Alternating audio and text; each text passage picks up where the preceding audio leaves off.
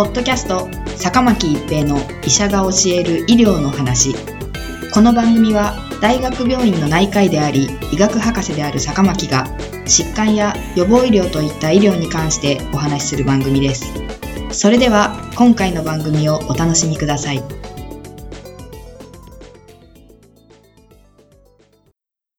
皆さんこんにちは、坂巻一平です。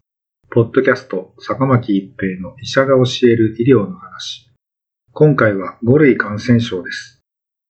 2023年5月8日から新型コロナウイルスは5類感染症になりました。しかし5月8日を境目として新型コロナウイルス感染症という感染症そのものの性質が変わるわけではありません。新型コロナウイルスは当初の野生株から進化を遂げ、様々な変異株が出現しました。これまでに日本でもアルファ株、デルタ株などの変異株が主流となることがありましたが、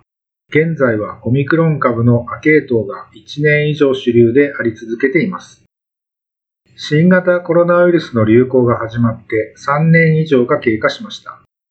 流行初期には致死率5%という重症度の高い感染症でしたが、2021年からのワクチン接種開始、そして2022年からのオミクロン株の拡大によって、徐々に重症度が低下し、現在の致死率は0.22%となっています。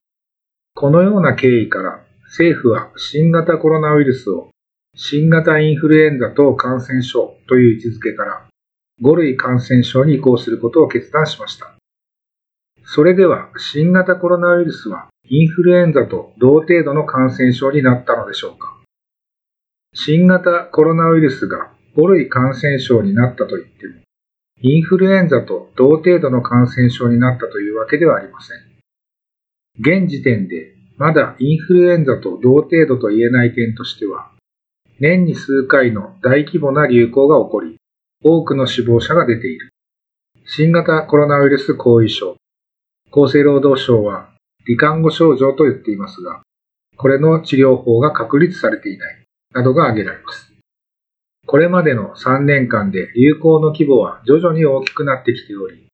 第7波と第8波は感染者としてはほぼ同程度、そして死亡者数は第8波が過去最多となっています。日本国内でもオミクロン株に感染した人が4割前後に達しており、徐々にオミクロン株による流行が広がりにくい状況になりつつありますが、流行の規模がいつ縮小に転じるのかは、流行しているオミクロン株の亜系統の種類、例えば XBB 系統などによっても変わってくるため推測が困難です。また、5類感染症になれば定点報告になり、感染者数が正確には把握できなくなり、これまでの流行との比較が困難になります。また、オミクロン株に感染した人が増えたとしても、全く新しい変異株が現れてしまえば、過去にオミクロン株に感染した人も含めて、流行が起こると考えられますので、決してオミクロン株にみんなが感染すれば収束するというわけではありません。死亡者については過去1年間で4万人の方が亡くなっており、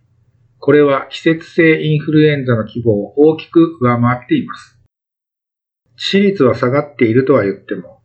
亡くなられる方の数はむしろ増え続けています。結局のところ死亡者数を減らすためには、流行の規模が大きくなりすぎないようにし、ある程度の流行規模になったら感染対策を厳しくすることが必要になるかもしれません。5類感染症になれば、世間の新型コロナウイルスの関心は薄れ、ワクチン接種率は下がり、感染対策も緩くなってしまうかもしれません。5類感染症になっても新型コロナウイルスというウイルスがなくなるわけではありません。今後も流行は起こりますし、高齢者や基礎疾患のある方には重症化するリスクがあります。ただし、5類感染症になりますので、基本的にはこれからは政府が感染対策について国民に細かく要請することはなくなります。これからは一人一人が考えて必要な感染対策を実施するということになります。3月13日からマスク着用について個人の判断に委ねると政府が発表していますが、5月8日からはマスクだけではなく、感染対策に関するすべてのことが個人の判断に委ねられるということになるわけです。自分自身の重症化リスクを評価し、ワクチン接種について検討する。流行状況を適切に把握し、流行時にはマスク着用し外出を控える。など、状況に合わせた感染対策がさらに重要になります。ポッドキャスト、坂巻一平の医者が教える医療の話。今回は5類感染症でした。ありがとうございました。ポッドキャスト、坂巻一平の医者が教える医療の話。今回の番組はいかがでしたか？次回の番組もお楽しみに。